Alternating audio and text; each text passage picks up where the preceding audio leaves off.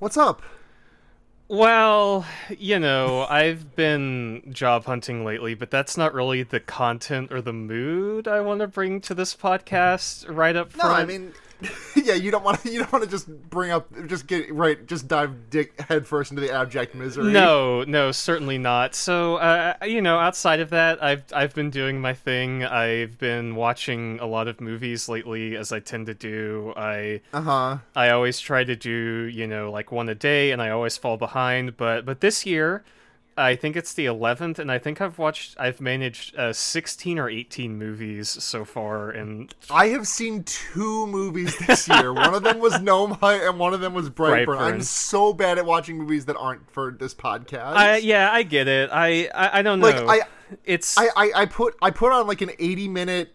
I put on I, so my one of my goals for this year for movie watching is to watch all of Mary Elizabeth Winstead's filmography. Sure. And this includes the very first movie that she was in at the age of like thirteen, called The Long Road Home, which is like a straight to D, a straight to V H S movie about a about some boy who goes to live on his grandparents' farm, and his his his granddad is really racist about about Native Americans. Ah. And That's and then Mary and Mary Elizabeth Winstead is there, um, and I I got like I tried to do that on like I don't know January like fifth or sixth, and I got like twenty minutes into the movie, and I was like, okay, I gotta pause this movie and I'll come back to it, and it's six days later now, and I have not come back to it. Yeah, it's it's hard sometimes, right? I think for me, um, right. the biggest thing I run into is when I watch a movie, I really prefer to have the time to just sit down and, you know, watch it, focus all of the attention that I can on it. And so it's hard for me to put on a movie in the background while I'm doing something else and feel that I've gotten sort of the substance of it, you know? Um, yeah. Like, I, I can do that with movies I've seen a few times before, but if it's something I haven't seen, if I'm not one hundred percent engaged with it, I, I I think to myself, oh, this movie is not great, this is kind of boring, but it's just because my attention span isn't isn't focusing on it, right? But um so yeah, I, I've been trying to I've been trying to focus on stuff when I can. I I have y'all done uh Cronenberg's The Brood on this podcast before? Have y'all ever no, talked about I think that? The, the only Cronenberg we've done is uh Videodrome, and I think Dead Dead Ringers is Cronenberg, right? Yeah, Dead Ringers is a is a, is yeah, a Cronenberg we did, joint, yeah. Yeah, um Blair and I did that when we were fucked up on Four Loko.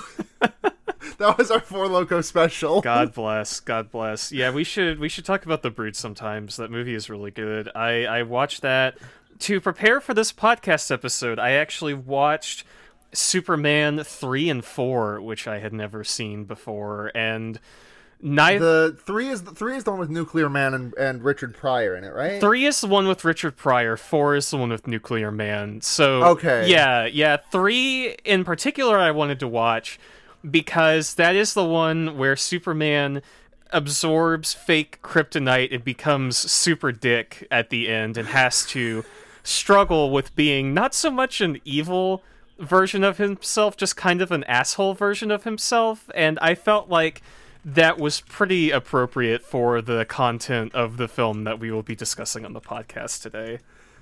Yeah, yeah.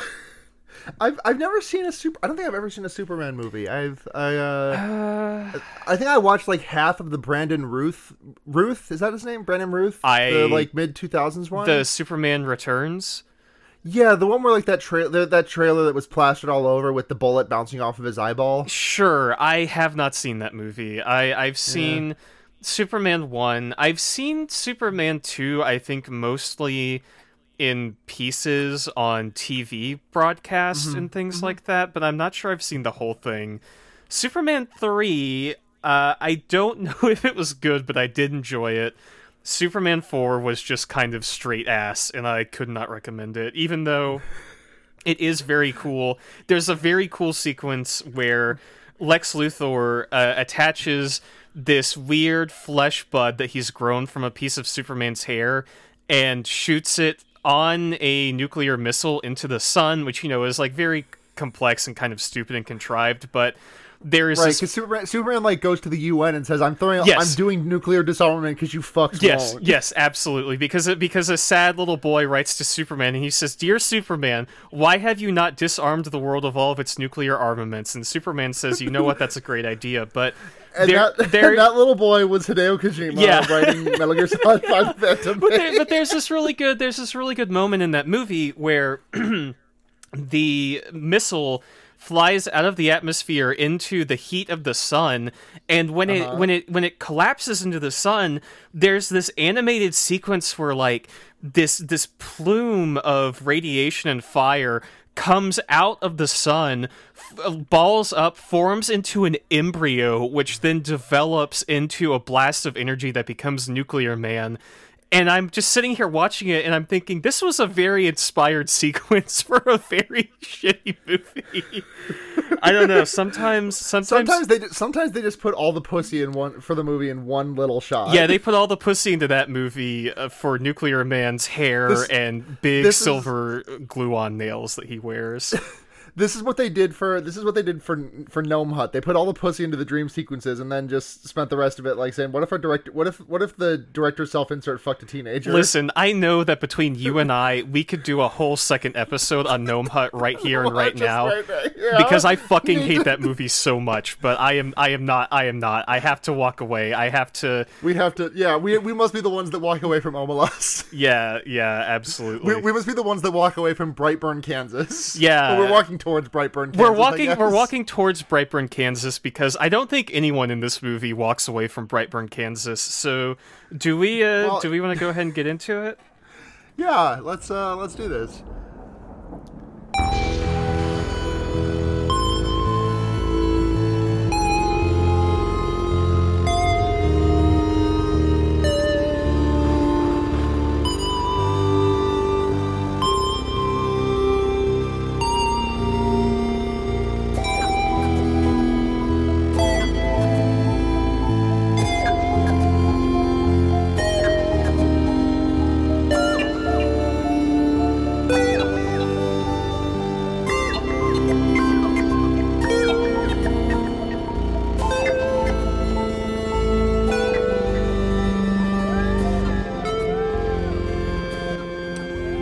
Everyone, it's your number one What If Superman Was Fucked Up Twisted Joker Style movie or podcast. What If Superman Was Fucked Up Twisted Joker Style podcast. I'm Sarah, and I'm joined by Morgan. Morgan, hello, hello, hi. I'm back. I'm here for your number one Nighthawks Diner podcast. I, I am so thrilled.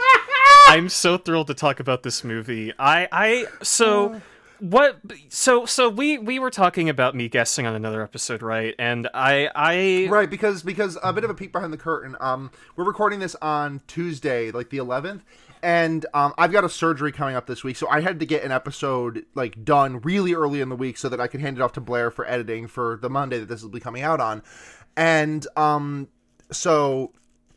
I realized, like, on sa- on Saturday or Sunday, I was like, oh, fuck, I haven't reached out to a guest or anything. I gotta get this done. And I was like, hey, Morgan, you got yeah. you, you, you, you busy? I know your job hunting, so I know you're not working. Yeah, totally. So uh, the, the great thing about this is that this is one this is one that you suggested, right? I think with the exception of the Flatliners remake, everything that I've been on for for this podcast has been has been one of one of my picks, right? Like all the Saw movies, uh, Ghostwatch, and all that shit. But this this was yours, and I gotta say, I, I had a great time with this movie. I um yeah, this has been on my um. So uh, I guess another peek behind the curtain. The um this show I have not really I, I I this is gonna sound like a complaint, and I promise that it's not, because I love letting other people pick movies and see and let people show me things that they want to pick out. Yeah. But um, I have had scant opportunities to actually pick out a movie myself, because the formula is so often I reach out to the guest, they pick the movie, or they give me a couple of options, then I pick from what they give me. And so the movies that I have like shortlisted for things that I want to watch, I don't really have opportunities to do them. And Brightburn has been on my list for a while, because I have like... I have a soft spot for, like, like the idea of what if Superman wanted to kill you? Like, what the fuck are you going to do about it? Like, that's a scary thing to me. I fucking love that shit. Totally. Um, totally. I, so the thing about this movie... So I was delighted to be able to do this. I, I, number one, I love coming on to talk about movies I haven't seen, just because I like being able to watch something new. This was a movie that I knew very little going into. I think it was a movie I had kind of dismissed when I heard about it for the first time, because a big part of this film and this film's advertising cycle was banking on, you know, that kind of what if Superman was fucked up and evil, but it was also produced by by James Gunn, right? And I'm not mm-hmm. coming on this podcast to say that, you know, James Gunn is untalented or he hasn't done good work or that sort of thing, but I feel like when you are advertising something in the year two thousand nineteen as being produced by James Gunn of Guardians of the Galaxy, you're angling for a very specific audience, right? And I am right, not and like, not really in that audience. And so I kind of wrote this off, that, like, but I am delighted to report that this movie is is great. It's a fun time. I mean, I don't know if thing, I'd call it great, is, but we had a good time watching it. Yeah, the, th- the thing is that, like, everyone now, like, James Gunn is now the Guardians of the Galaxy guy, and you forget that he, like, directed Slither, Slither which is, yeah. like, one of my favorite, like, I, I think if I, like, definitely an all-timer as far as, like, B, like, like, two thousands B horror movie goes. Totally, like, yeah. That's, that's, that's just a really fun movie. I like that movie a lot. Like, it's easy to, for, like, James Gunn has become the, has become the Guardians of the Galaxy guy now to so many people, and he was for me, too, until I realized, oh, fuck, he directed Slither, and that movie rules. Yeah, yeah, totally. He's done, he's done some good stuff in the past, so do we, um, this is not directed but by he did, him. He did not, he did not direct this no, one, no. no. This was directed by, uh, uh um, directed by... Uh, David Yarovsky, mm-hmm. who has directed a movie called Night Books and The Hive, which I, I've never heard of those. No, this is the only film by him I, I had any awareness of. Do we? Um, yeah. Do we want to go ahead and get into it? Uh, I think I think this is this is a movie where we'll have a lot to chew on as we, as we walk through. Absolutely. It. So so it, I'm feeling a bit like I'm watching The Witch. The way there's like eighteen studio credits at the top. Yeah. Of the, at the top of the movie. God. I mean, it's just it's just five. It's just Sony, Screen Gems, Stage Six Films, The H Collective, and Troll Court Entertainment. Troll Court Entertainment really knocked me on my ass. Not as much as seeing the Screen Gems logo, though. I think I yelled out loud. In real you life, did. yeah. This, the horrified sound you made. Like, it starts out with the Sony logo, and I'm like, okay, okay. And the next thing you see is that is the Screen Gems logo with the, it's like red glass that kind of whirls around and becomes Screen mm. Gems. And I screamed because that is the same logo intro at the beginning of every single Resident Evil and Underworld film, which is where I know them from. And as soon yeah. as that happened, I was like, oh boy, we're in for a Screen ride Gems. on this one. I've never seen any of those movies, but Screen Gems is a very familiar uh, production company. Like, that's a very familiar production logo to me, and I'm curious what it is that they've done that it's that's sticking out in my they've head. They've done a lot of, like, they, they've done a pretty wide range of films, not just, you yeah. know, kind of schlocky uh, genre movies, but mm-hmm. I, I mostly know that as uh, seeing in succession Screen Gems and Constantine films uh, for the Resident Evil franchise. The, yeah. the, the, the, the devious duo of production houses. Yeah, they produced Pride and Prejudice and Zombies. Ah, okay, yeah. Uh, uh, oh, the, the remake of The Grudge. That I think that's the most recent one of theirs that I've seen. Oh, sure, yeah. That movie fucking sucked. That movie was very funny and it was very bad. I'll take your word for it. I still haven't seen any of the American Rings or Grudges or anything like that. The First of the Ring is a good movie. Like, yeah. Uh, no, like no asterisk needed. Yeah, I, I like, like just, Naomi Watts. I like the original Ring. I, I would like to see. There's that. a horse that there's a ho- there's a horse that jumps into the that like kills itself by jumping off of the boat. Uh huh. I hear this a lot about that film. Uh, I know there's a part. Yeah. Isn't that the one where there's a, a fly on the screen and the guy like reaches out and plucks it and it's like real or something like that? Or is that uh-huh, the sequel? Yep. No, that's the first one, I think. Gotcha, gotcha. Uh, hey, so so Brightburn, where do we start? Yeah, here? Brightburn.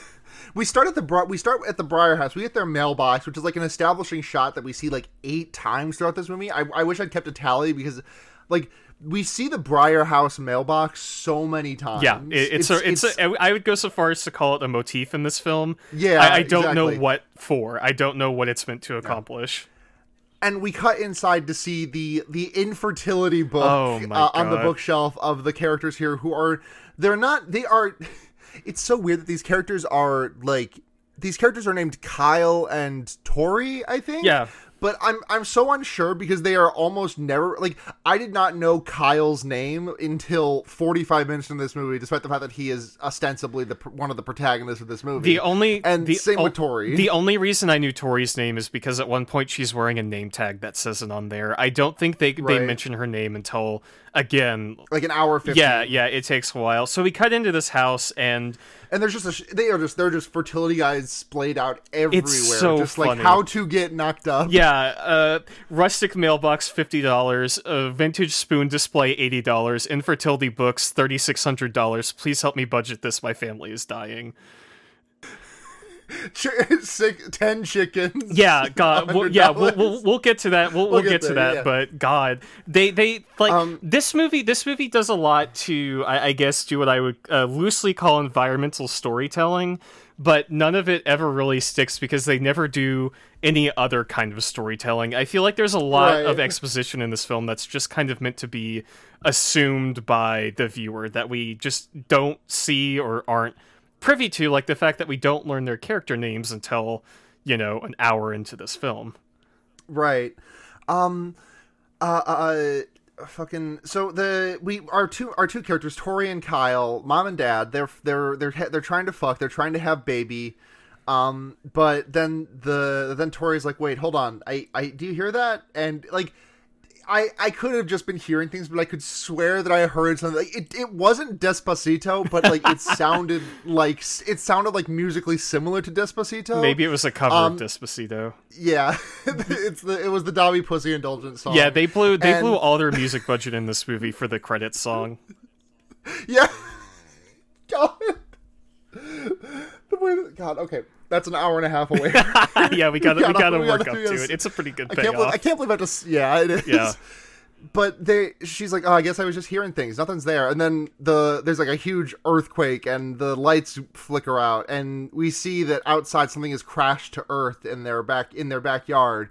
And it's this big red glowing smoking mass. And then we get some footage of a baby that they presumably found in the wreckage. Yeah, we, we... Like, because we, we see that we see that we see the wreckage, and then we get, like, our, our intro title credit sequence over, which is just, like, a bunch of home footage of a baby growing up. Yeah, like, and... this, this movie assumes that if you're watching this, you're familiar with the cultural impact of Superman, you know, because... Yes, it... and I mean, like, a, a reasonable assumption to make. Yeah, yeah, totally, but we don't ever see them pull this baby out of the ship except in a dream sequence later, which may or may not be accurate, right? Uh, so right. it's just it's just kind of assumed. They also they also like ex- they also like stated ex- explicitly around like the, the in the middle of the second act of the movie. Yeah, just, yeah, like, to, but but we don't, just to make sure that we get that. There's I I think it's weird, right? I think it's weird that there's not an actual scene where we see them pull this baby out of the spaceship, but I guess it's not. Yeah. I guess it's not really important. The thing about um. The thing about this movie I do want to note is that it is a what if Superman was fucked up and twisted movie, but I think more than that, it's it's an evil kid film in the same kind of vein as, you know, The Omen or The, Omen, yeah. The Exorcist or like Carrie or that sort of thing, except in this sense, the, the, the source of it is not paranormal. The source is this kid is fucked up evil Superman, right? Yeah. Yeah. We uh yeah we get this like this footage of the baby growing up, and we then we cut to ten years later, and we're at the Breyer farm, and Tori is looking for her son, and she's she does a little whistle thing with him, like just she just like, and then you know he whistles back at her, yeah, just like you know set up for payoff later. Mm-hmm.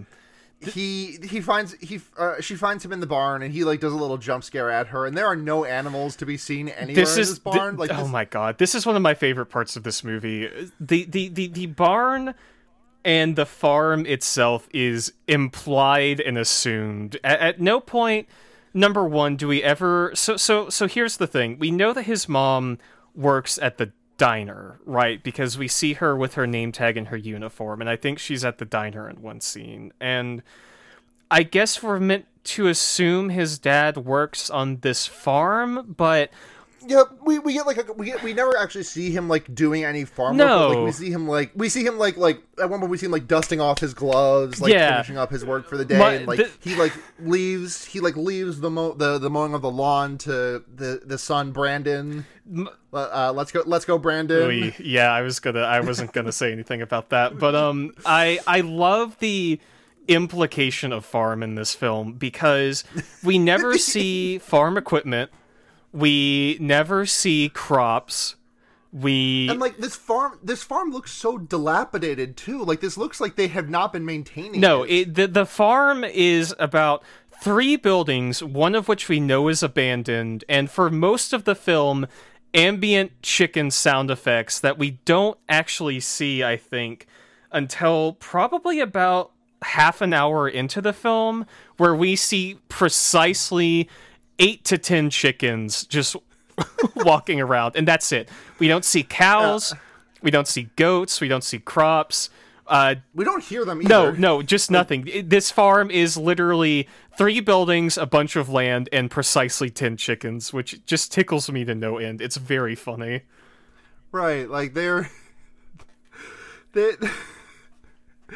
I, I just I know I just said this, but I, I just really cannot get over how, like, visually, like, just speaking in the visual language of film, like this this farm is presented to us as like something that has been like abandoned, yeah, like, like a thing that they used to, a thing that they used to do. Like they still live on the property, but like the way that the farm looks, it looks like this is something that like their their parents did or something. Yeah, and that's never addressed in the narrative, right? They never say, oh, you know, our parents own this place, we can't leave it. Uh, the dad never says like, oh, you know, I used to farm, but now I work at the hardware store. It, it's just there.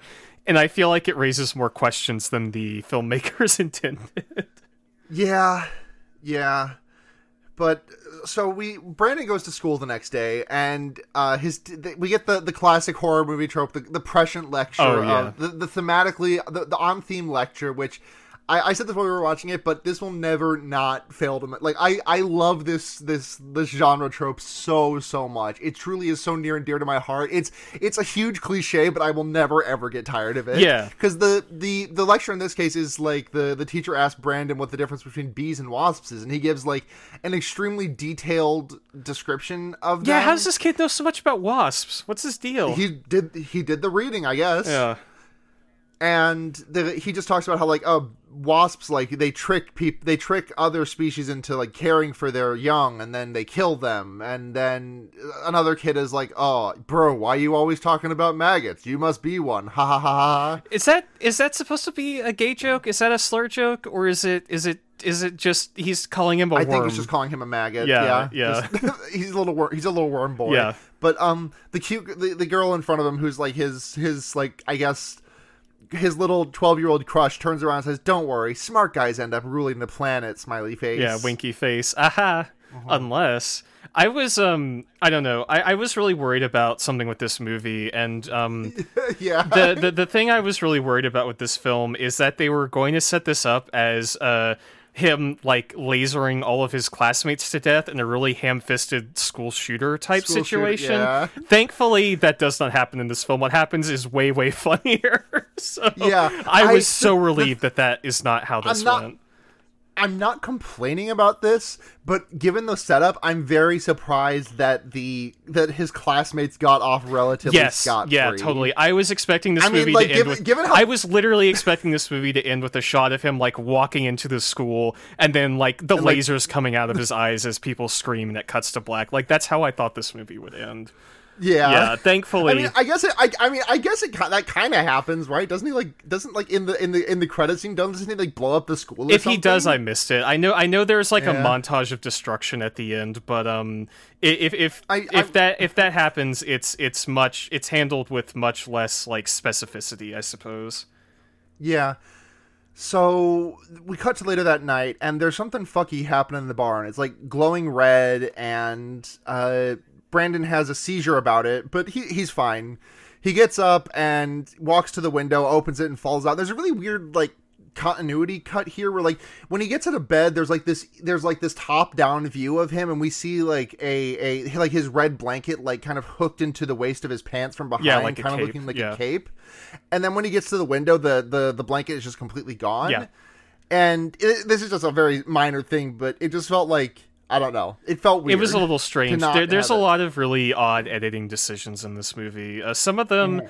you can tell, are like trying to do something cool, but they just sort of disrupt the continuity, I think. Um, mm. I don't know. I mean, I mean, this movie's fun. I think it has it has some, you know, things you notice here and there like that. There's there's one scene later on where Uh, he he's in one location and then suddenly it just cuts to the other location where they're like there. Yeah. yeah um, but but no. There's also just like a lot of things where like like it, there's also a lot of like really small editing things. Like a, a lot of times where it feels like something should be left to hang for like another second or two, mm-hmm. but it just immediately snap cuts away to the next scene. Yeah. It it it feels a bit. It feels a little strange. It, yeah, I agree. So Brandon, yeah, he has a seizure. He goes, he opens the window, and he does Tommen Baratheon season seven Game of Thrones out the window. Uh-huh. And mom is mom is downstairs. Mom Tori is downstairs painting. She hears the thud of him doing Tommen out the window. Uh, but she chases him. She like runs after him and is like, "Oh fuck, Brandon, are you outside? Are you hurt? Is everything okay?" She chases him into the barn, and Brandon is trying to open something that's locked shut in the barn. Uh, he's like snarling and growling about it. It's like shake it, shake it, shake it, shake it, like because it's locked with like a yeah, you know, they're, they're, they're, like a chain and lock, the classic. Yeah, there's this big like double door in the floor of the barn that is apparently a portal to the Mandy dimension. There's this red light spilling out of it, and these fucked up yeah. garbled voices coming from it and shit like that. And uh, you know, he's trying to get it open, and then the mom comes out and. I don't know. She like t- she touches him on the shoulder, and he's like really freaked out. He's like, "Mom, where where am I? What happened? What happened?" Yeah, a lot of a lot of like, um, "Oh, baby, you must be you must be sleepwalking here." And um, I I think this is think... this is this is one of the things that I, I I don't think you really cared about it as much as I did, but this is part of the. I mean, it really sounds like I'm doing CinemaSins to this movie when I say this, but the the one thing that that bugged me about this film was that. This kid starts acting weird, and the parents act like this is completely unprecedented. And it's like, you you found this kid in a pod from space. Like, he came right. he came I, in a fucking U F O. Why is it so weird that he's acting like a freak? I just I just don't... I, I don't get why they're so surprised that there would be something weird about this kid, you know? Yeah, I, I rational like I, I, I kind of rationalized it away as being like, well, I mean, they made it twelve years without anything man- anything really strange manifesting. Like, they talk about it a little bit later where the dad is like, this kid has never gotten a cut, he's never bled, nothing bad's ever happened to him. But at the same time, it's like, like how do you not feel like that? The, how do you not like realize that this is, how do you not like at least get the sensation that this is the chickens coming home to roost in yeah. some way, shape, or form? I mean, it's the implication. And like, I guess... I guess, I guess, like, the movie wants us to blame it on, like, the protective mother nature of Tori and how she really, really, really, really, really wants a baby. There's, like, a very loosely implied but never capitalized upon piece of the storyline where Tori, the mom, and I guess by extension the dad, think that this baby was, like, a gift from God or something because she's always, right. like... Have you ever... She's always like, oh, you were a miracle, you were sent from above and that kind of stuff. And it's like, yeah, but he came down in this fucked up, like, evil Tetsuo space red... pod. Yeah. Right! Like, you you haven't seen The Odd Life of Timothy Green or whatever that fucking movie was no, called, right? No, I, I have I, no, yeah, no frame of reference for that. So, The Odd Life of Timothy Green was a late twenty tens movie about a family who could not get pregnant and would not could not get an adoption for whatever reason. So they one night they wrote like a bunch of they wrote like a they did like a you know a mat like a, a fucking like you know just like a oh this is what we want our kid to do. This kid should like be cool and good at music and score. He, I want him to score the winning goal. And like they put it in a box. They put all those notes in a box and they bury it outside as like. Like, you know, just like The Secret kind of thing. And then something happens and a, ki- a child, age ten, sprouts fully formed from the ground. Uh-huh. I am adding this to my watch list. I am seeing that uh, of the various performers in this film, our good friend Lin-Manuel Miranda is one of them. What? Yeah, he, he's what? apparently in this movie, according to Letterboxd. Hold, hold on, hold on. Uh, uh, I need to... I need to... He was... I need to... I need to... He was in Star Wars? What was he in Star Wars? Why was he in Star Wars? Oh, my Wars? God. Yeah, okay. Oh, my God. Yeah, I remember this now. Fuck me. Yeah. Okay, this movie was not late twenty tens. This movie was twenty twelve. I, I saw this movie in theaters. Oh, God, God bless. Yeah. My parents took me to it because they thought it would be... I don't know. They thought it would be... My mom cried about it, but, like, anything anything where the movie ends with, like, a child and her parents being separate... With a child and the parent being separated is going to, like, make her bawl like a baby no matter sure, what. Sure, absolutely. Um, I... Yeah. Um, yes, okay. So, the mom is like, wow, this is just sleepwalking. Nothing bad's happening. And the dad is kind of suspect. The dad is very much less, like, immediate... The, the dad is very much quicker to turn on Brandon, the baby boy, for... than the mom is. Uh-huh. And Kyle is like, "Hey, what what's going on?" It, it, Tori's like, "Oh, he was sleepwalking, but he was he was just downstairs. It's fine. It was nothing." Um, there's a, there's a very small thing that I like here, which is uh, his mom is singing uh, "Every Little Thing's Gonna Be All Right" to help to help Brandon calm down. I keep almost calling him Timothy because I'm just thinking about The Odd Life of Timothy Green. That movie is fucking. That movie is fucking. Ridiculous. Is he is he a plant person? Is that what it is? That's the vibe I'm getting from this poster. He, He's got a little sprout coming out of his sock.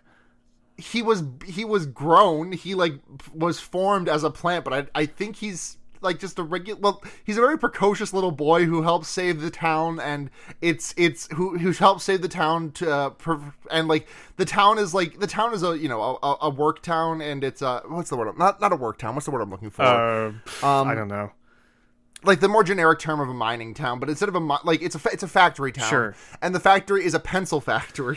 ah, okay, so they really wanted Tim Burton just... to direct this one, but they got oh, they got it, they Peter Hedges so badly instead. Wanted... Yeah, I see. Okay, there's a there's a the, the um the they when they when one of the things they put in the box to make to manifest Timothy Green was uh uh we we want him to we want him to rock, and then they have him go to a piano recital later, and instead of like playing anything on the piano, he just starts like doing the the fucking cowbell beat from. Uh, Lowrider by War. Great. Maybe we should. Is, is this something we can sneak under the radar for fear baiting? Is uh, can we make an argument for Timothy Green as a horror film on this podcast? I think we could. I think we could try. bonus up. Ep- bonus episode. Not not part of the counted canon. No, no, certainly not. Uh, where where are we in? Um, I almost said come true. Uh, where are we in Brightburn no right mind. Now? So the next thing that happens is that we get.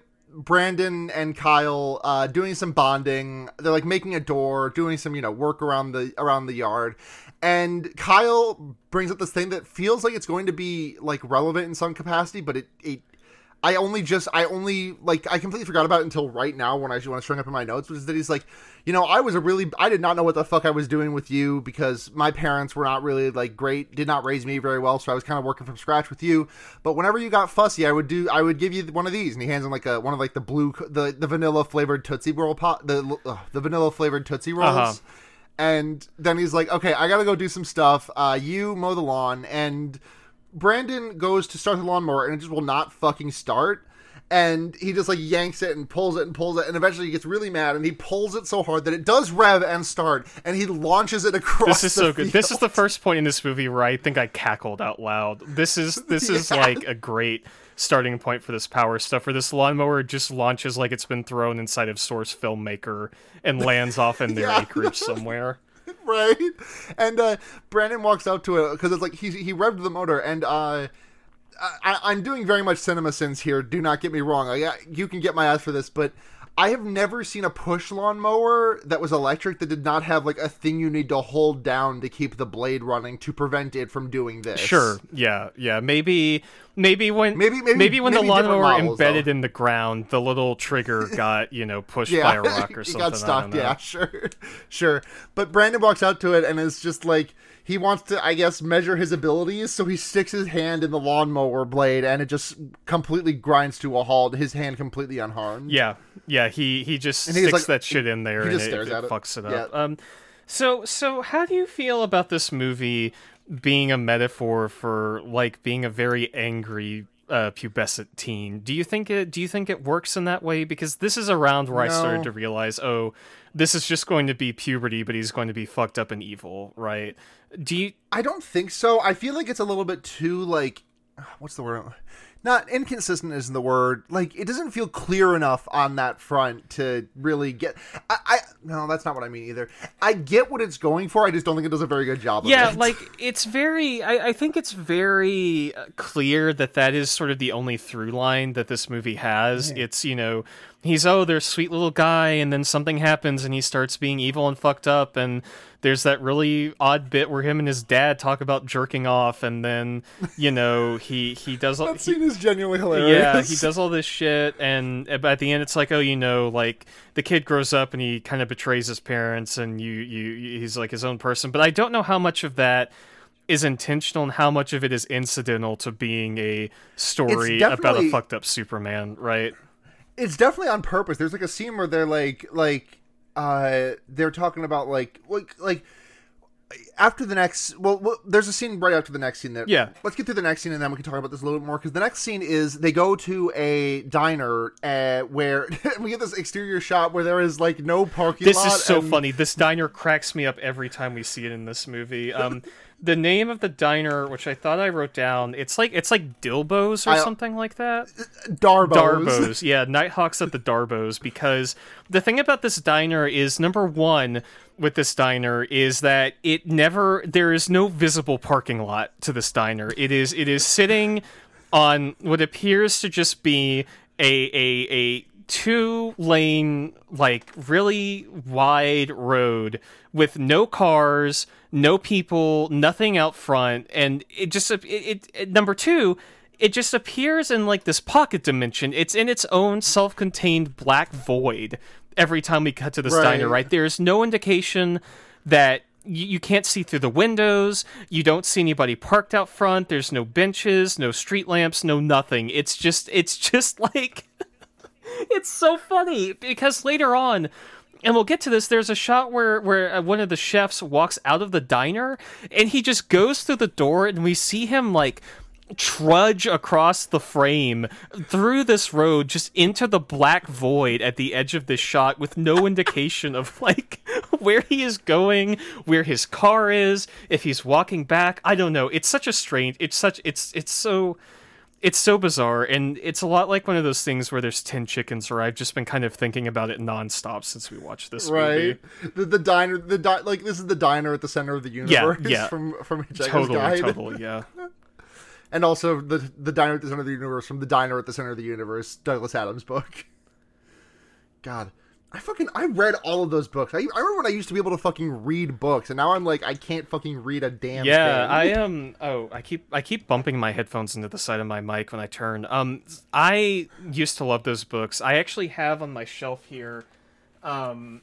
This this thing is, like, falling apart. It, I, I've read through it so much. Oh, is it is it, like, is it like the black book with the gold leaf? Yeah, uh, yeah, yeah, yeah. Yeah, I had I had that too. I had that exactly. I thing, um yeah. I used to read through this entire series at least once a year of uh, when I was in high school and early college, and they they don't make this edition of the book anymore. I think I got it from, like, Barnes and Noble or something. But I've read through this so much that the gold leaf is all fucked up. Like, the bookmark is mm-hmm. gone.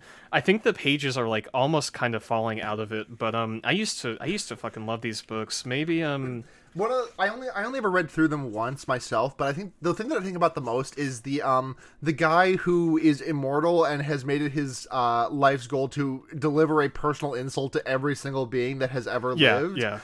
And the one that sticks, the one that sticks in my craw is, like, the guy who dies at a cricket, who's, like, laying dying at a cricket game, and the guy just shows up in his spaceship and is like, "You are, you are a piece of shit. I hate you. Goodbye." Yeah, I um, gosh, they they, they were really influential to my sense of humor, but it's been so long, and now that I've yeah. got this in my hand, I kind of want to read them again. So maybe uh, maybe next time I'm on the podcast, I'll report back with a with a Hitchhiker's Guide uh, book report, and we can talk about that. Yeah. But why don't we talk about Brandon using Brightburn. using the Dune evil voice in this scene uh, before we do that? Yeah, because because so they're they're have they're at the arcade they're at the they're at the Nighthawks diner that's in the the the diner at the center of the universe, and they they we got we got you know Kyle and Tori, and then. Uh, I think it's I think it's Tori's sister and her husband. Yes. I think that's the relation. Yeah. Tori's sister Marilee and her husband Mark or something. I don't remember his name.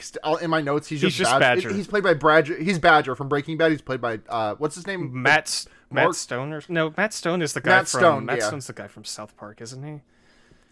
Oh yeah, that is that is the guy. I'm also thinking Matt Smith, and that's, that's the, the Doctor, Doctor Who, Who guy. Dude. Let me let me yeah. let me hold on hold on. Yeah, because basically, because he came uh, up Brand- and we were Brandon- like, oh, this guy looks so familiar. Who Matt, Jones, Matt, Matt Jones. Matt Jones. Yeah, Matt Jones. Yeah. Um. So Badger Breaking Bad gives Brandon a gun for his birthday. He gives him a Red Ryder with the stock and the, you know, the Red Ryder bolt action with the stock and the compass thingy and all that stuff from Christmas Story. And Dad said, and da- Dad Kyle says, uh-uh, no guns. We agree to this. What the fuck are you doing? What the fuck are you doing, Badger? Yeah. And Brandon really wants the gun. Yeah, this is... He wants it so bad. This is like me when my parents forbid me from playing shooter games, even though my dad showed me Dune, uh, Doom when I was, like, uh, you know, seven years old. And so I would just sneak over to our neighbor's house to play the first Halo. But um, he's like, no, you can't have the gun. You can't have the gun. And Brandon's like, give it to me. And you hear, you hear like everything in the diner rattle and all that kind of shit. Right. He like bangs the table and it like releases an E M P that shuts down all the arcade cabinets in the background. Yeah, yeah. I, I want to, I want to know what the limits of Brandon's powers are, because in this film, it mostly just seems like he's he's just Superman, right? He can fly, he has yeah. super strength, and he has laser eyes, but every now and then he does something like this, or like releases a burst of like energy or something where you're like, okay, yeah, what's up he, like, with this he, kid? he like makes that he makes that light he makes that like fluorescent bulb overheat and explode. Like he does a lot of stuff with light, with energy and light and stuff, which I don't really understand, but it's yeah, fine. We'll just have to wait for the sequel, Brightburn two, where they uh, dive further oh, into God, that. God, I can't wait. Yeah. So Brandon throws a little tantrum, and Dad is and Dad Kyle's like, "All right, we're going home. Come on, Brandon, let's go. Uh, sorry, everyone, we're not having food tonight. Uh, bye." Um, they get back to their house, and this is the scene I was talking about a couple minutes ago, where Dad is like, "Man, what? I don't know what happened. He turns twelve, and all of a sudden he's got that mouth on him. What? What's going on?" And it's like, yeah, this is very clearly an entire thing about, um, like, uh, the terrible teens. Yes, totally, totally. The the, tri- the trials and tribulations of parenthood. Who are we supposed to empathize with in this movie? Are we supposed to empathize I with really the parents, or are we just know. supposed to say, wow, cool sicko kid, and like watch him blow people up? Because I wasn't... I guess I I guess there's there's supposed to be some sympathy for the parents. I, I have to wonder if the director of this is like, is a parent themselves. Uh-huh. Because like it feels like they are play. It feels like the way that they're, or like the scriptwriter or something. Like it feels like they are specifically aiming for like a... the the fe- like the overwhelming feeling of of all else, of loving your child uh in the face of everything. And it's it just feels really it just feels like a really weird thing to be doing when the rest of this movie is, when all like the murder homicide in this movie is so cartoonishly it's, every gory. Kill in this movie is laugh out loud hilarious. Like we'll get to it, but I really didn't know. They're they're, re- they're really they're, the the effects look great. Like I love the I love the gore and the goop and all the, the bodies and stuff. Totally, it looks, it looks tremendous. This was this was a but... movie I wasn't really sure where I stood with, because I was like, okay, I don't really know. But then as soon as people started dying, I was like, oh, this is this is good. This is this great. Is, this is a this is a three burger for sure. At yeah, least yeah, totally.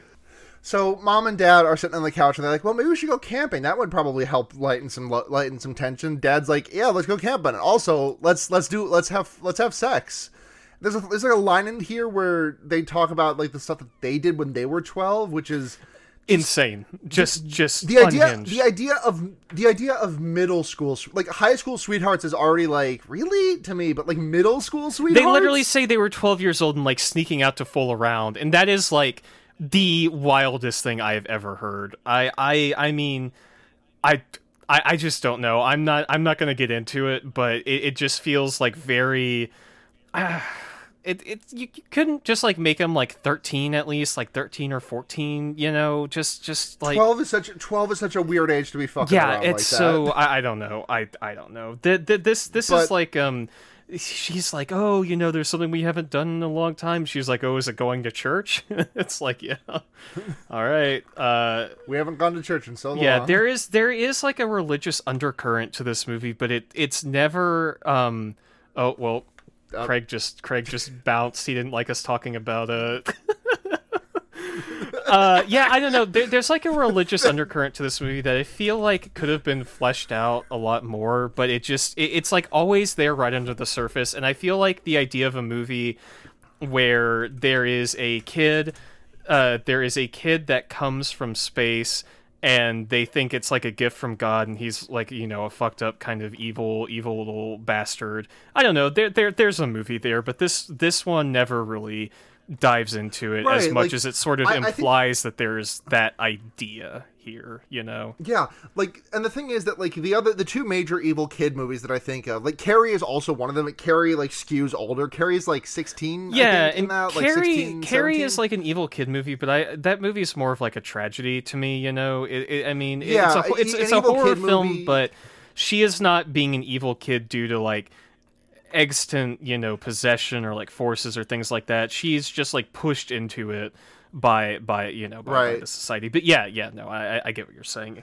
But um, so like the thing is the the two the, the big two are The Omen and The Exorcist, and those are like steeped like from head to toe, like by nature of everything about them, they are steeped in religion. Yeah. And I think that, like, because those two movies are such a blueprint for Evil Child, it's really hard to extricate the idea of Evil Child without, I think, getting, like, it's hard to, you know, it's hard to separate the peanut butter from the Reese's, yeah, yeah, right? Yeah, absolutely, yeah. And, um, you know, without getting a bit of chocolate in yeah, it. Yeah, I think this movie still works without diving into that stuff, yeah. But I do think it would have been an interesting direction for this to, like, fully flesh out in that way, you know?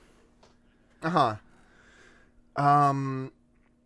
So when they're getting ready to go for the camping trip, Mom finds some porn under his bed, which is like, it's just like the Sears bra catalog, which is also the same shit. So, okay, I guess I'm in a habit now because of because of fucking Nome with the amount that I revealed on that. I guess I'm gonna talk about some shit. I did have I did keep like a Sears bra catalog in between my mattress at like the ages of like thirteen to fourteen. Uh-huh. But what I also did was I would like I would print out like like. eighty pages of like gender transformation stories and hide them under my bed to like read through manually from like from webs from the websites that I frequented, and just like that would also that would be like sitting right next to the the the Sears bra catalog. God bless. I would say that's significantly less fucked up than what happens in this film, where they're flipping through the bra catalog only to find that this kid also has pictures of like open heart surgeries and like gore and yeah, anatomical diagrams with all this shit. Yeah. This goes nowhere. This is like not, this is like there, this is completely out of nowhere. And also like never comes up in any capacity. I mean, again. I, like, I don't mean to be gross, but it does come up because at the end we find the body that he's squirreled away and he's like, cut her completely open, right? Like all of her organs. Okay, yeah, are out you know, and all you're that right. Shit. That it does come up. Yeah, there. I did not. Yeah, I did not draw those. Did not draw the, connect the dots there. You're right. Yeah. You're right. It's. I, I feel like it's just in here to be kind of edgy, you know, because this movie is edgy, but it's not like edgy, edgy. Like it's not as edgy as I had expected it to be. But this in particular is just like a shock moment, right? There's a fun line here where Tori is like, uh, "Is this like, is this guy stuff?" And Kyle's just like, "No, no guy stuff I've ever seen." Yeah. Yeah, just just dude, just dude shit, you know, cranking it to intestines. Yeah, it's a, it's a this is a this is a metaphor about how, you know, kids in small town fall into like shock images on the internet and stuff like that, I guess. Yeah. oh no, oh, oh no, honey, Brandon's on Live Leak. Yeah, Brandon's posting on B again. We have to turn off the internet. Oh man. Uh, I bet there's, de- I bet there's definitely like when, when, when Brandon goes absolutely apeshit sicko at the very end. I, I bet that there's something that some footage that wound up on Live Leak off. Of oh, what totally, he did. Yeah. There are definitely, there are definitely, uh, you know, people out there on the internet being like, oh, this guy's so cool. I mean, we, we get that a little bit, don't we? With, um, I mean, we we see. Uh, we'll we'll get into this later, but there's like a bit of the internet reaction to his presence, and it's just an Alex Jones parody. But um, you know, it's pretty all right. Yeah, it's really weird. Yeah. The so they go camping and Brandon and Kyle are off doing some hunting, and he gives him the talk about, you know, being a boy and like, and I, I guess to he doesn't do a very good job of it, but also I will say as like my dad kind of had to play it by ear with me because his dad was not really around all that uh-huh. much. And so this was very reminiscent of the kinds of talks that my dad would have with me about this sure, stuff. Sure, totally. Like, he did not tell me explicitly it's okay to play with it yeah, sometimes. Yeah, I didn't you know, get that. Penis. I certainly did not get that. Uh, th- this, this scene is like where this kid flips from being kind of a weird, troubled child to being a complete sociopath, where, like, his dad is right. talking to him and he's like, you know, oh, it's okay to touch it sometimes. And the kid's like, oh, right now? Like right and now, I'm just like, where did this come from? like, like he's not. It, it's just like a switch flips inside of him, and he becomes a, a different character. And I don't like. Even if you were turning into a fucked up evil Superman dude, why why would you suddenly think it's appropriate to to whip out your dick like that? You know, is he just so sheltered that he has no conception of sex and masturbation, or is he just like right? Is it just supposed to be fucked up and twisted? I think it's just supposed to be fucked up and twisted, right? I just, I just get, the, I, I really just cannot get a, like, I don't even read this as fucked up and twisted. Like, I just cannot fathom what, the, like, I guess if I have to find anything, fucked up and twisted is the answer I get because it's the closest, but like, it's barely that. I just cannot grab onto anything as to what this scene is doing. It did make me laugh. I have to admit when the kid's like, like, Yeah, now? There, there's can, some pretty good there's some pretty good comedic timing in this scene. the yeah. kids the kids I, I really I really like the kid in this movie. I, I um what's his name? Let me let me grab that real quick. The uh, I gotta give gotta give shouts out to uh to uh uh Jackson A. Dunn, I believe his name All right. is. Hell yeah. Shouts out shouts out Jackson Dunn. Oh shit, hold on. hold on. Uh-huh. Uh, he also appeared in Avengers Endgame as Scott Lang, twelve years old, which is I think Ant-Man. that's that's uh yeah, that's Ant-Man, Paul yeah. Rudd. Um, born in San Diego in two thousand three, Jackson's debut into acting was at the age of four when he played the Grinch in his preschool play. Hell yeah. Hell yeah. Get it, King. God bless. Grinch kid. That's so funny. Yeah. The so they do the jerk off and they do the jerk off talk, and there this is one of those like really weird cuts that like like it's only like an extra second or two that I feel like should have been there, but it really feels like a lot because they pull out to like a wider shot of like Brand of like the dad getting ready to shoot his gun at something and Brandon just like sitting there, and then like it just immediately cuts to like later that night, and it just it felt like it really needed a second or two to hold. Again, the editing is just so strange. Yeah, yeah, totally. But so mom wakes up in the night and is like, oh shit, where's, where's, where's, where's my son? Where's my beautiful baby boy? And Brandon's not there, but we go, we cut to the the house of the girl who was nice to him at school, whose name we later learn is Caitlin, Caitlin. And she's, she's, she's sleeping and she, uh, but she wakes up because her Spotify, well, her not Spotify. I wish we'd gotten like a closer look at the, at the interface of the music. Yeah. They keep, they keep it just in the background enough that it's kind of blurry. So you can't see if they're using like actual Spotify or like a fake Spotify, you know? Uh, I would have liked to see more of that. So she, yeah, she closes her laptop, but then it opens up while she's turned around, and then she closes it again and puts some books on it. And then she looks out the window, and there's like a fucked up guy. It's Brandon hiding behind the curtains. And then her mom comes in and turns the lights on, and there's nobody there anymore because Brandon left. He's back at camp. It's fine. He's he's drawing the cool S, the cool B, and it's just it's just the Bloodborne logo. It's just like an A K A the Berserk uh, sigil. Uh-huh. The um, the what the fuck? I was thinking called? about the, it's the mark of sacrifice, right? Isn't that yeah yeah yes. yeah yeah the mark it, of sacrifice? It's like it's the like brand two of sacrifice, yeah. two angular B's back to back, and it, it is just straight mm-hmm. up like that symbol, but just without the connected uh, without the open space at the top, right? The the Brandon of sacrifice. The brand the, the Brandon of sacrifice. It all ties together. Damn. All it's Brandborn. Brandborn. Yeah, yeah. Yeah. Fuck it. Why not? So, Brightburn, Bloodburn. It, I take your pick. It took me so long to figure out what Brightburn referred to in this movie because right. they never. Because I don't well, think they ever really establish it. And finally, I just had to piece it together because the school is called Brightburn, and we see Brightburn on one of the police badges that this the town is named Brightburn. But I don't. Right, the town is just called Brightburn. It's Brightburn. Yeah, Kansas. If they ever established that, then I completely missed it. I I if they did, I also missed yeah. this. Um. So it's it's late at night at the at the back at the farm. They're back from camping. Everything went everything went great. They had a everything went great. They had a super fun time camping. But they get back and the chickens are all freaking out. They're like barking very loudly. And they're like, "Oh fuck!" Is the, uh, and uh, uh, Kyle like grabs the gun that uh, that Bra- that Badger tried to give Brandon for his birthday, and walks over to the coop because he thinks it's a wolf or something, but then he gets there and it's just Brandon standing there staring at all the chickens. Mm. He goes back and he goes back inside, but then like later that night, mom and dad find a bunch of dead chickens in the in the in yeah, the shed. That's their livelihood. All ten of those chickens, they uh, they must get like you know twelve eggs a day or some shit like that. I. I...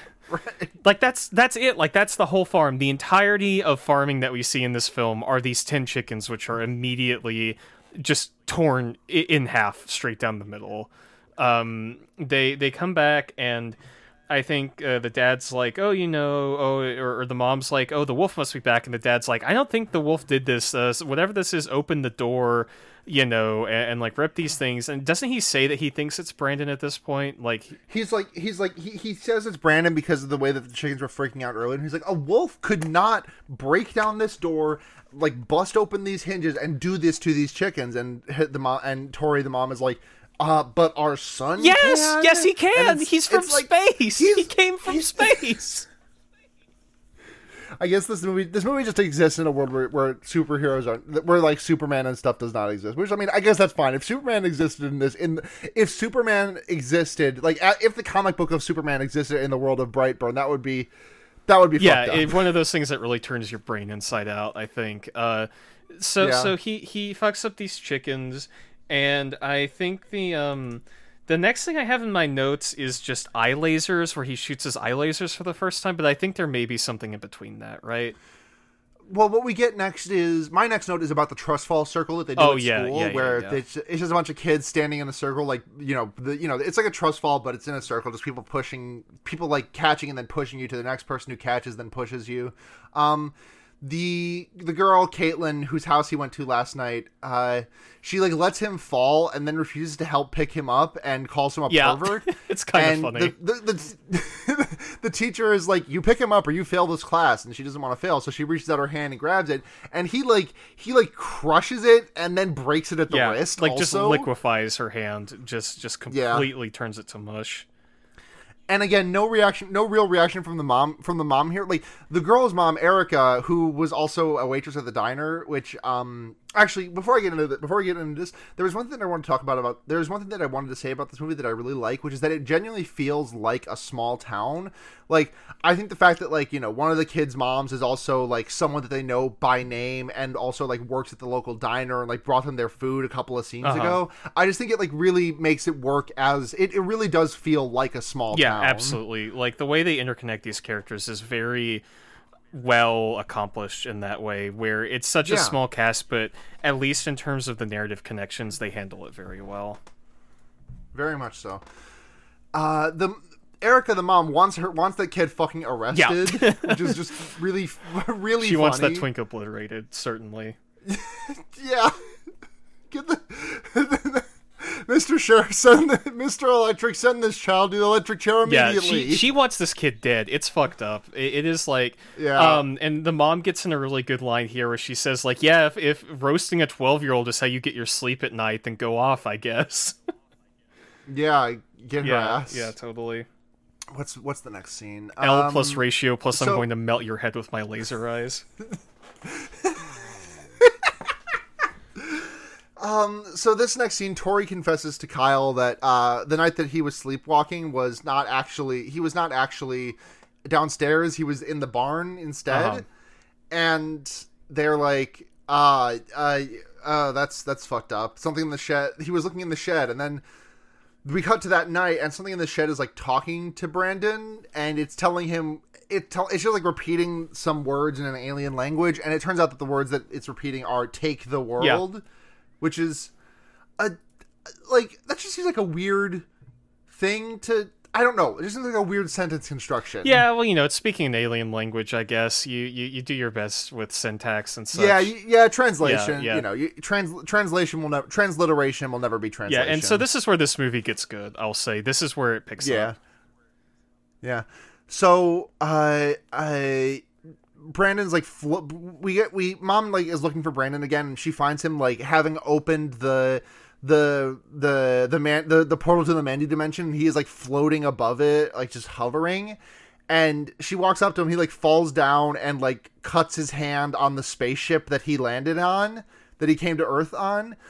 And uh we this is, like we this is an important thing because we see him like bleed. It can hurt him.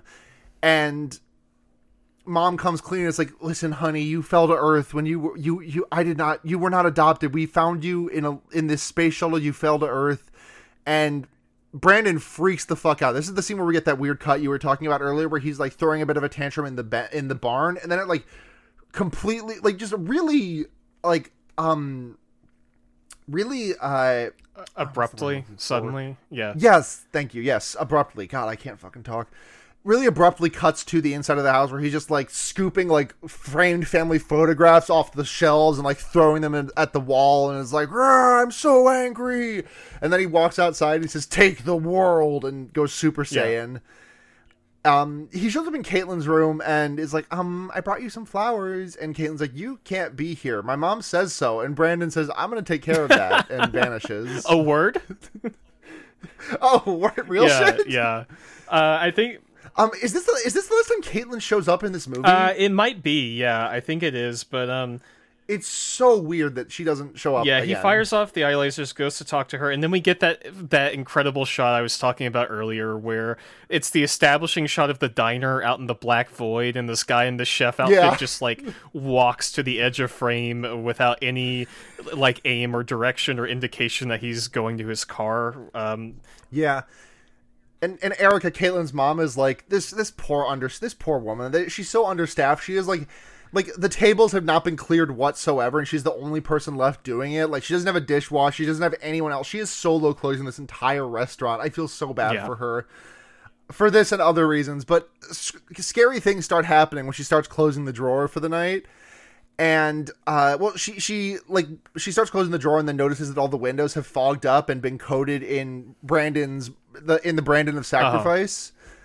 Um, she's like walking around. She like looks up at a fluorescent light bulb that's acting weird, and she, uh, it explodes and lands a shard of glass in her eye. And this, this is this was upsetting to this, watch. The, yeah, like, yeah. Genuinely. This is like some this is like some Fulci eye trauma right here, where yeah. the the glass blows up, and we get this extended shot of her with this shard of glass like in her eyeball, and then she like has to reach in and pull it out, and um, yeah. There's there's a very like I gotta say blood on the floor after she does it. Sorry, do what? Uh, just like there's like a big splurt of yeah, blood on yeah, the yeah, floor. Yeah, yeah, yeah. I was gonna say this out. is this is a very bold thing that they do here, which I think is actually kind of cool. Um, there like like you see her eye and it's like leaking blood everywhere. Um, and she is like looking around the restaurant, and half of the frame is covered in like red, and half of the frame, red yeah, film, half of the yeah. frame is normal, which I think is kind of fun. It's really cool. Yeah, yeah it's a really, I, I love that shit. Um, in in this in season two of Re Zero, there's a scene like that. There's like an episode that's like that also, and I love mm-hmm. that shit. Um, I you know I fucking it's good. I think it's really cool. Um, there's a lot of there's a lot of cool decisions in this. I don't think there's like a really this movie is not exactly cogent. I don't think from start no. to finish, but there's a lot of really cool things in it. That yeah, I, like. I think if they I think if they made like a sequel to this and were like thirty percent more indulgent and twenty percent yeah. more competent, it would blow people out of the theater. It would be it would be like really really fun. Right, right. Um, so yeah. Brandon Brandon is there. He's like wearing he's got the cape, he's got the suit, and uh he, he he's got his silly little super suit on. And she locks herself Erica locks herself in the walk-in fridge, but Brandon just laser eyes the door open. And there's this really, really funny scene that like this really funny shot of like him standing really far away from Erica as the lights are flickering, and then like the lights flicker and he's like launched himself at her, and then it hard cuts to black, and it's just it's just me when I me fucking when I get fucking you. get you. There's a couple scenes like that in this movie. I right? really one thing right? I want to point out in this, and this is a really fun touch that doesn't make much sense, but I do like it. When he is sitting here in the hallway about to attack her, you see his cape flapping in the wind despite them being indoors. Yeah. Yep. And I and I like mm-hmm. that, but I want to know if that's part of his powers, right? Does he have sort of a... Can, does he have an aura Yeah, does wind? he have like a JoJo's Bizarre Adventure power for presentation where just the sheer force of his dramatic aura will make his cape flap in the wind? Or is there a draft? Right. You know, is there is there air conditioning coming through? I think I think if you're just like I think if you're just like I think if you're dripping as hard as he is, like it just happens automatically. Yeah, totally, totally. But he fucking gets her, the... and uh, I really like afterwards in these scenes where the parents are trying to figure out what's happening, how shitty and unrepentant he is about all of this stuff. Right. Yeah, and... But so, so what what happens is that the next day Brandon comes downstairs and is like, "Hey, I've been doing some thinking about uh about the adoption, and I'm sorry about the tantrum I threw last night. I like it actually." And they're like, "Well, you're going to be a little bit late for school, but you know what? Let's get you some nice breakfast. Last night was tough. Uh, and ten minutes late never killed anybody, huh?" And there's an instant cut to the cops at the diner, uh, investigating the missing the missing uh the missing Erica. Yeah, they they can't um, they cannot also, find also, her body is the thing, right? Like she's gone, but they yeah. have no idea what happened.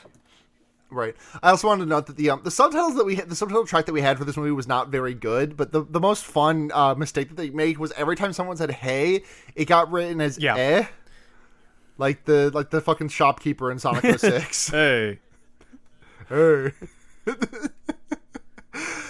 um, they they.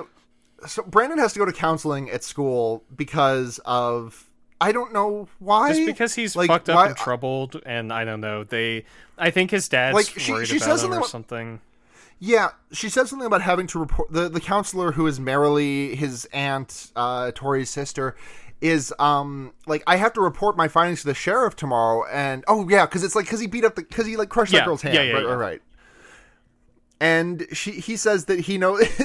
she, she's talking to him a bit, can, kind of candidly about the fact that he's, like, not from here, and he's he's very much, like... Well, I, you know, I think, I know that I'm something superior. And he says, sometimes when bad things happen to people, it's for a good reason. Yeah, this is where he's completely unrepentant. And this is where I started to like this kid. Like, this movie, right. this movie just goes all in on making him an asshole. And I think, it, I think it's kind of fun. Nothing redeeming about this child. It's very yeah, fun. What if the kid had fucked up vibes or whatever? Like, everyone roasts dads for not being involved with their children, but what if the kid was had bad vibes or was unpleasant vibes, yeah. to be around? Yeah, yeah, exactly.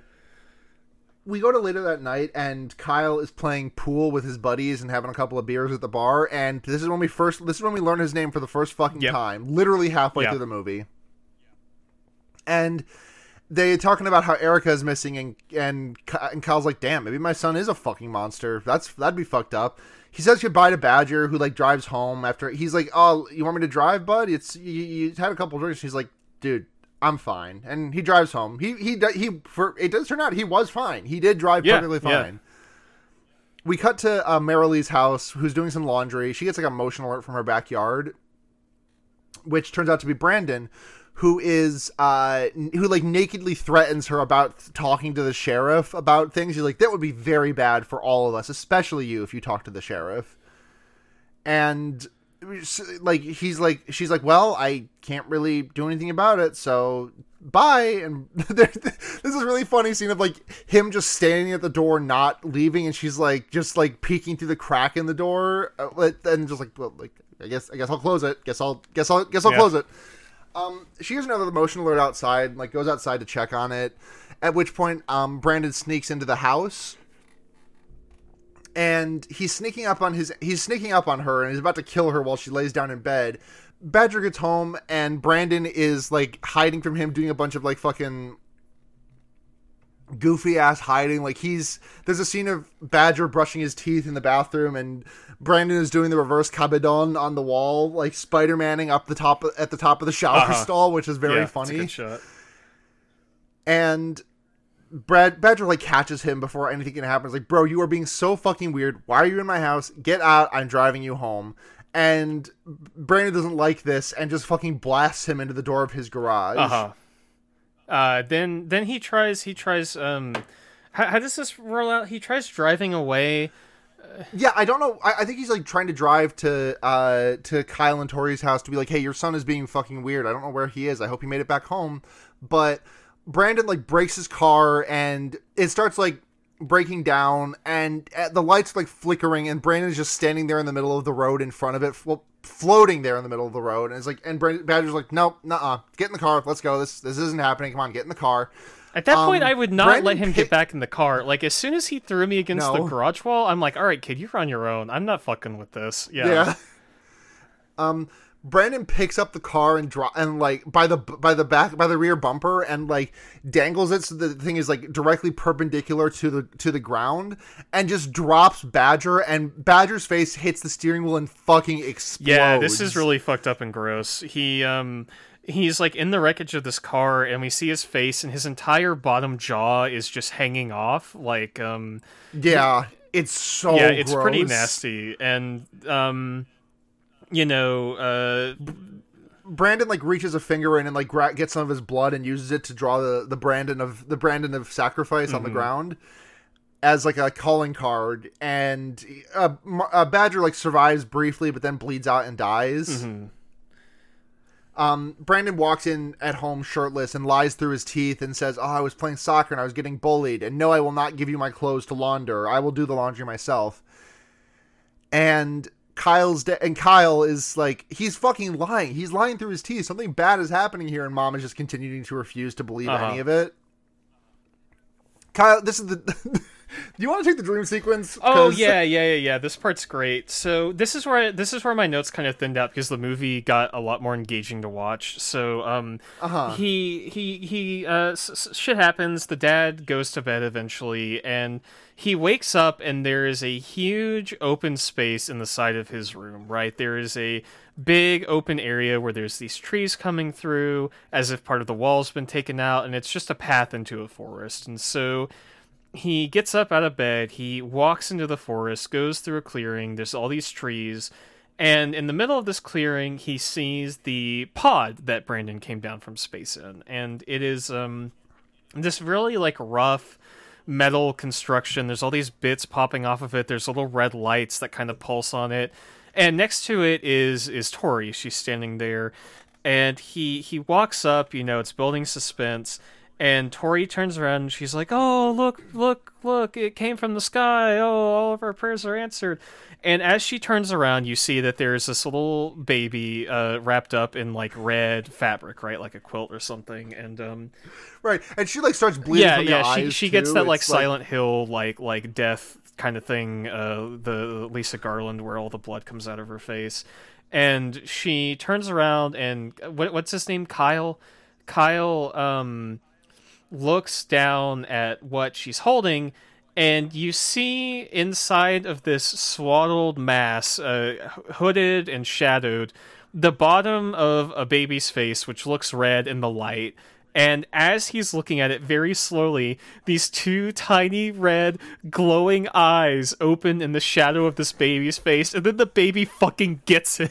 Like, in like a split second, you get you get this baby face, and the baby just launches out of his arms and attacks his throat, and then he wakes up, right? Uh, the shot of the baby's eyes being opened is one of the funniest things I think I've ever seen, not to mention the part where he jumps out of the arms and attacks him. It's so good. It, it is, I, I mean, it's it's maybe my favorite moment of this whole movie, but um, yeah, I, I, I just, I just, the, the image, the image, the image of the baby's face, we gotta put that out on the Twitter or something so people can see yeah, that. Yeah, abs- absolutely. I, I, I, you know, I'm gonna do that, I'm gonna do that right now. Uh, Hell yeah. Hold on, let me let me just take a quick looking at the image it's again. It's so funny. It's so funny. It's like the uh, image of Jon Snow from the Game of Thrones where he looks like he's a forty-year-old baby. Yes! Yeah, it yes! has the same vibes. So, after the baby fucking gets him in the dream, we get to the next day, and uh, Mary we get to the um, Mary Lee is at the hospital and sobbing because her husband Badger is dead. And she's like, did he, did he drive drunk? And they, they turn to Kyle, and he's like, well, that, I mean, he had like a beer, he had a couple of beers, but like not, he was not, he like uses a really weird word to mean schlitzed here. Like he wasn't like, he wasn't ripped yeah, or he... something, which is not a term I've heard for drunk, but like, I mean, con- you know, you can use pretty much any word in that context, and it would, I would be like, oh yeah, you yeah, mean drunk. Yeah, totally. And they tell they they go home and they tell Brandon that Badger died, and he's like, I feel like you want me to cry about this. That's very emotionally manipulative, and I'm penning a call-out post immediately. But like seriously, the way that he just says, I feel like you want me to cry about this is so fucking it's funny. Very good. Like I cackled. Yeah, it's very good. He's he's such a little shit, and I I think it's yeah, great. There uh, Kyle is extremely suspect that he did something. And they they uh They they get into a bit of a tussle, yeah. and Brandon shoves Kyle through a wall, and like just just knocks him into it. And Kyle's like, "I need to find this fucking shirt and show you something." And he finds he finds the shirt, and like Brandon hops out of the shower and is like, "Hey Kyle, hey Dad, what are you doing in my room?" And Kyle like hides the shirt and is like, "Listen, I'm sorry about before. Uh, I'm just very agitated about my my my best my my my friend, my buddy." My my brother-in-law, he was my friend. I was just really upset. And Brandon's like, oh, cool. Uh, so Brandon sh- or Kyle shows the, the shirt to the bloody shirt to Tori, and she's like, well, that could be from that could be anyone's blood. You, on the other hand, you let your bestie, you let your best friend drive drunk, and now you're blaming our son for it. I will never abandon our son. I will never. I will never abandon my perfectly normal baby boy who has not been doing evil little- evil things. He's never done anything wrong. He's perfect. He's just a little guy. I mean, he is a little guy. And he He is he, he undeniably a little guy for yeah. sure. Yeah. Um. Did we talk about the Sugar Rice Pops mascot? Did we want to address that on the podcast? Oh, I completely forgot. Yes. Yeah, because that's the scene. So the box. There's a there's there's a generic cereal box, and like speaking of Breaking Bad, there's something that I think about a lot that I think Vince Gilligan talked about in like season three or four uh, around that, like in an interview around season three or four, where he talks about how like, uh, um, have you seen Breaking uh, yeah, Bad? Yeah. Mm-hmm. Yeah, so um, they like they never use, they only have name brand stuff in the show. Like they have like actual like Cheerios. It's not like, you know, loopy cereals or whatever yeah, or anything. Totally. And um, Vince Gill and Vince Gilligan was like being like like occasionally Vince Gilligan would get comments that was like, wow, they must pay you a lot for all the sponsorships. And he's just like, I mean, I just do that stuff because I feel like I feel like it's more distracting to have like Fruitios totally. instead totally, of Fruit Loops yeah. or something. Yeah. yeah, yeah. Um, here we have uh, Sugar Rice Pops, and the mascot appears to be a very rotund, almost completely circular bull with big googly eyes and a tiny, tiny cowboy hat hanging off of one horn. And it is the only thing I could focus on in this entire scene. It is, it is like right in the center of the frame where they come to talk to this kid about the guy dying.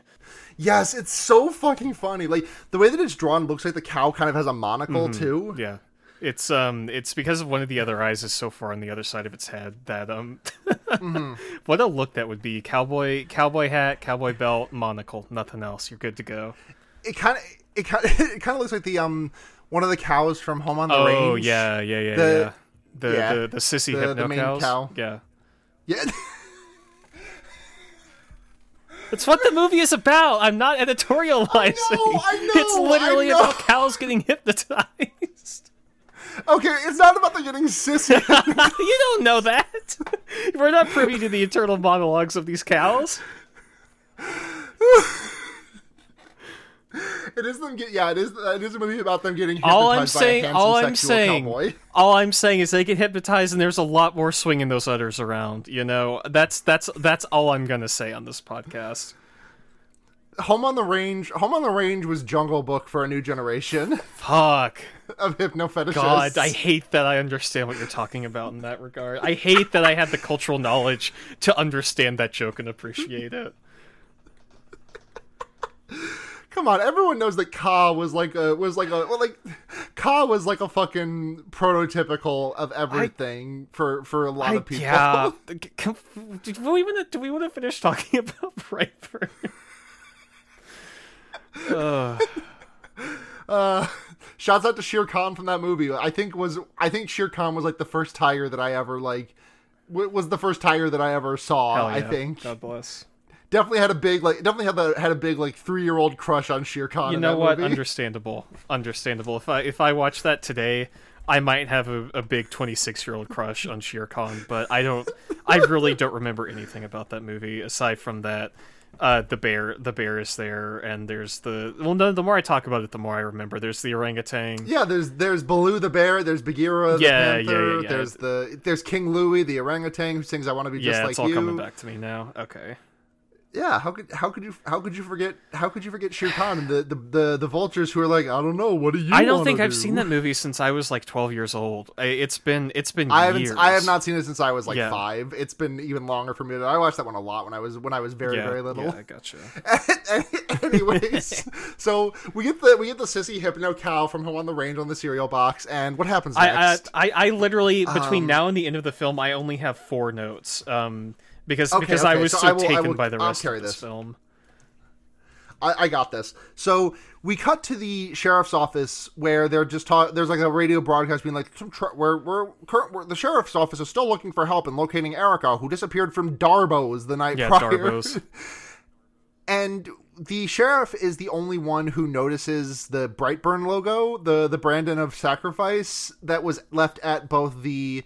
Because like it was like he it was gone from the diner by the time they got there, but he did breathe on the glass and make it show up. And then there was the Brightburn the the Brightburn logo on the the pavement smeared in blood near where uh, Badger died, and uh, uh, uh, uh, we we head into the third act of this movie, and Kyle heads off with Brandon to go hunting, uh, and.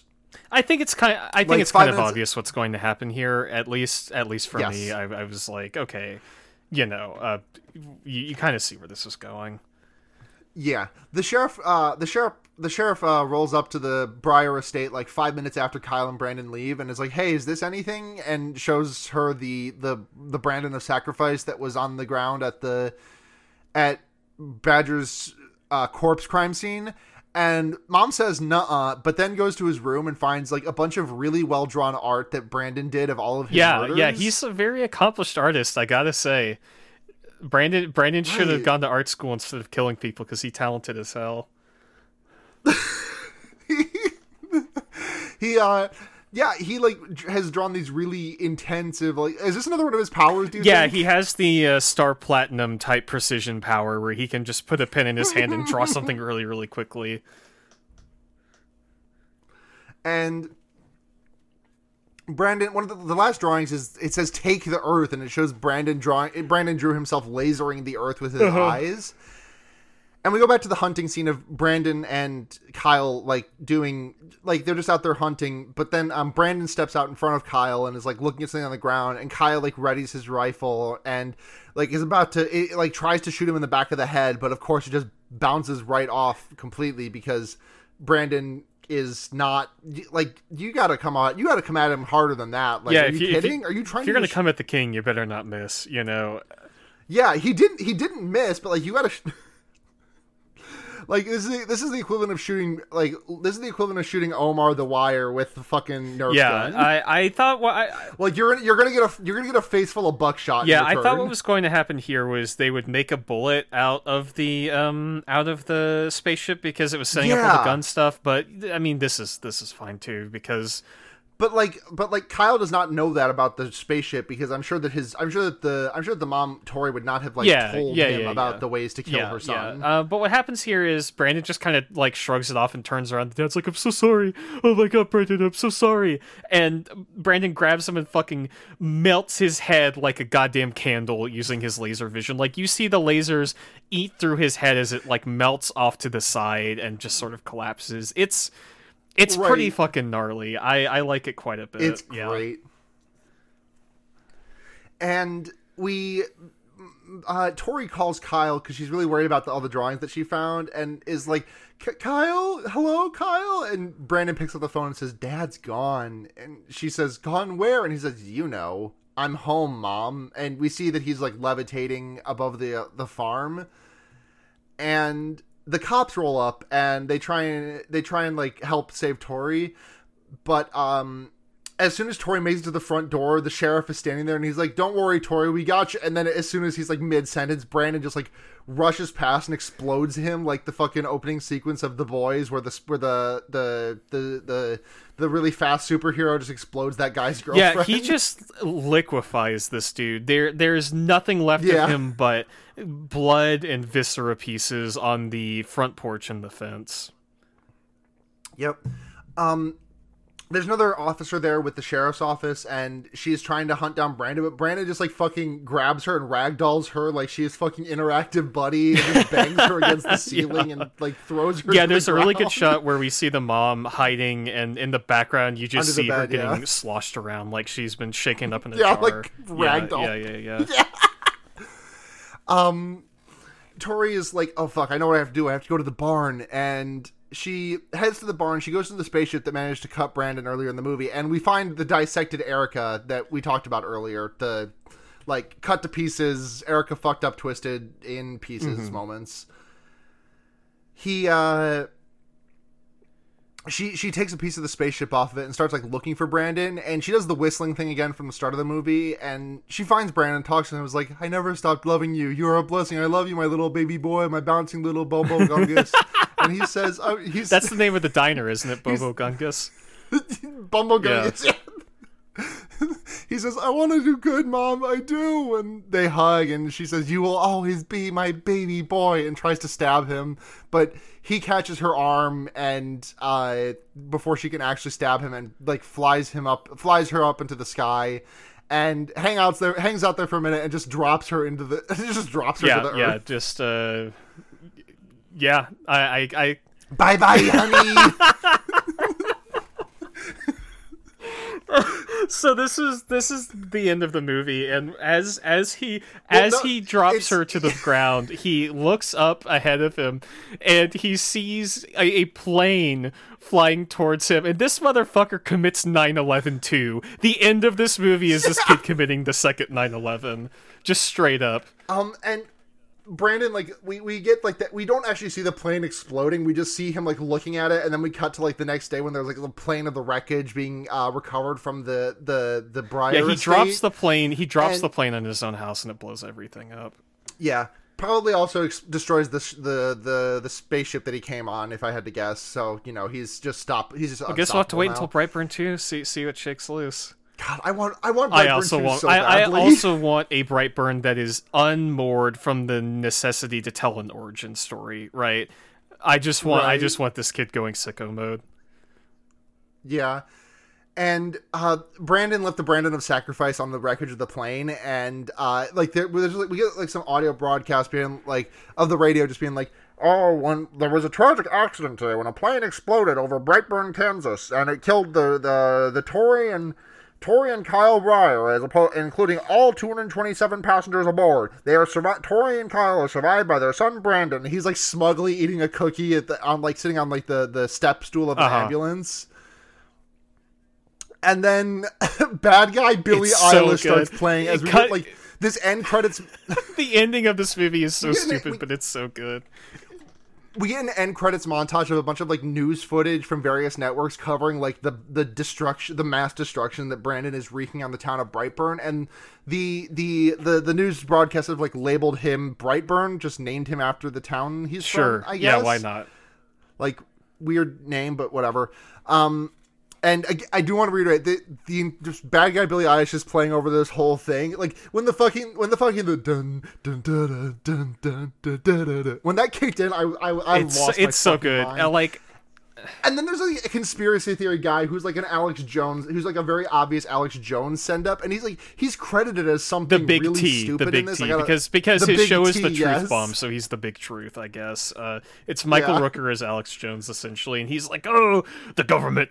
Hold on, um, the government is is uh, is turning turning all the uh, the kids gay and sending them up into the into the sky, and, and they're they're hiding all this shit, and they're uh, you know just just that whole kind of kind of feel. And that's that's it. Like that's the movie. You know, I I um, like I said, I was really scared this was going to do a school shooting thing. I'm really glad that instead they just had him crash a plane.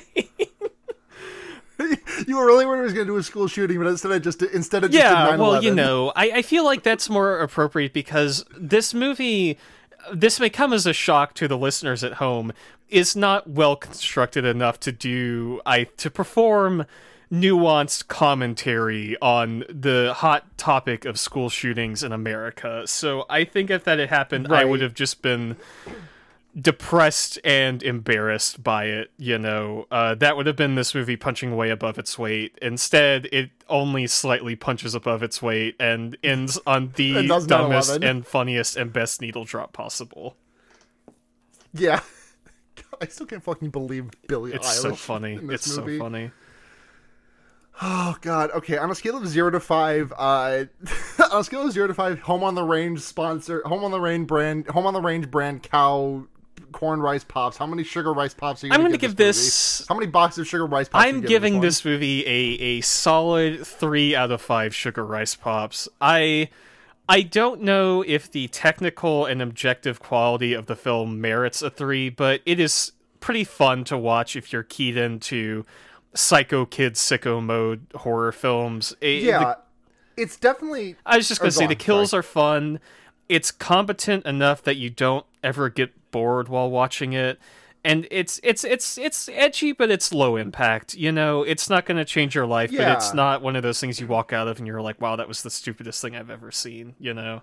It's, it's, I complained, I think I complained about, I can't remember if it was this or Ford, Ford, Re Zero that I was complaining about this about on recently, but it's like, I love, like, Final Destination and Saw, like, shaped my, like, my, you know, my love of horror movies really reshaped my brain to just the point where I, I love, like, what if a fucked up, uber violent sure, thing happened? Totally. And the thing is that so often that comes part and parcel with what if a super fucked up sexual violence yeah. thing happened. Like, I find this happening a lot with like, like I love to read an edgy manga about like murder, you know, doing fucked up murder things to other things, like, uh, like fucked up murder things uh-huh. happening. Like, I think, this, I think this, this probably dates back to like, you know, me reading Battle Royale at age sure, like fifteen sure, or totally. whatever.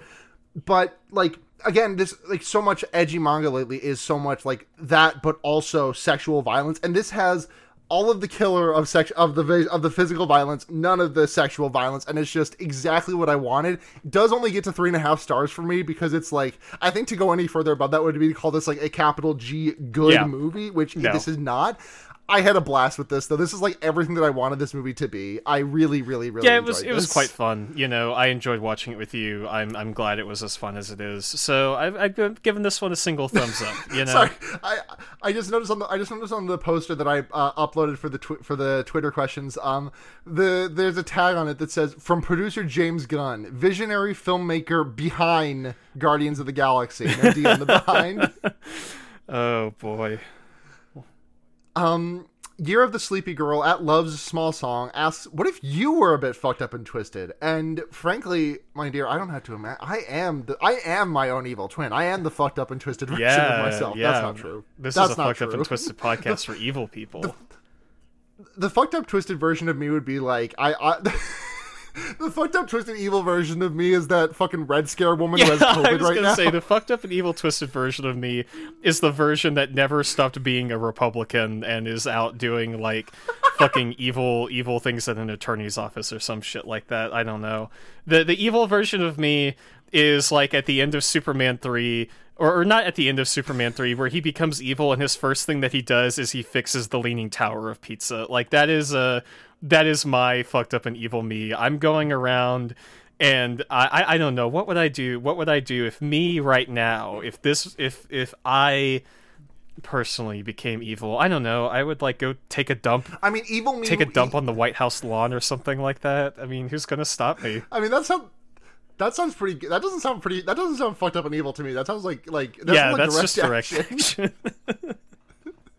It's like a big fat shit on Joe, just taking a fat shit on Joe Biden's property and getting shot by well, snipers. Well, I'd have Superman powers. I'd have fucked up evil Superman powers. Oh, so they okay. couldn't stop me. You you you you just sh- you just shake off the bullets while leaving a fat dump. Yeah, on his yeah. lawn. Why not? You know.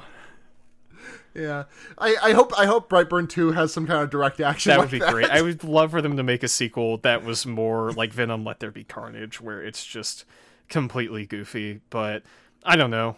Will they make a Brightburn two? Jury's yeah. out. We'll see. I'll be I'll be there they on sh- day they one. They should. Yeah. Let me let me just check the Wikipedia, because there there might like Wikipedia will often have some shit about like, oh, the the sequel, there's a sequel in process or something. Uh uh. Oh. Hold on. Okay, hold on.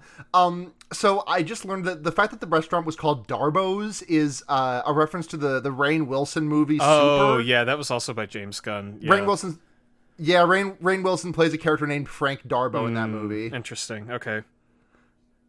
And, let's see. Uh, the... The... Okay, in August twenty-ninth... Okay, here we go. In May twenty nineteen, director David Yarovsky, director David Yarovsky stated that upon the film be, potentially being a success, the universe of Brightburn would be expanded upon. And there's just like a bunch of like, maybe, maybe, something about this stuff. Like, uh, and, and, and in June twenty nineteen, James Gunn also stated that, that discussion of the sequel was happening. He was just busy with The Suicide Squad and Guardians of the Galaxy three. Um, and Jackson Dunn wants to do well, it again. Well, God bless. Uh, Brightburn two, Burn Harder, coming soon. Give it. I, I need yeah. it. Come on. Um, we got recommendation. Oh, uh, well, no, we did question recommendations. Yeah. Uh, I am. I, I mentioned it earlier on the podcast. I always forget that we do recommendations on this show, so I never have anything prepared. But I will just go ahead and again recommend The Brood by David Cronenberg. Very good uh, early movie by him. Very striking colors. Very icky horror film. The the violence in it is very well handled. It's very frigid, very cold. It, it it is a deeply divorced movie, I think. It is um it is a movie that has a lot of pain from him going through his divorce and like the weird relationship politics and gender politics and generational trauma of all that, but there is some really fucked up scenes with some evil children, and it's pretty cool to watch. And I think, like, in terms of his filmography, people mostly think of, you know, The Fly, Videodrome, that kind of thing, but The Brood is is quite good, and I will recommend it to people who enjoy a good horror film. Hell yeah. Um, my recommendation this week is going to be um, a bit of an abstract one. It's I've been playing a lot of Celeste lately again, and I mean, I, I'll always recommend Celeste. Like, it's one of, if not my all-time favorite game. Um, but what I've been doing lately is I've been going back and doing, like, the the, the golden strawberries, which are... Have you played I have Celeste? Not, because I am not good at those kinds of games, and they make me frustrated.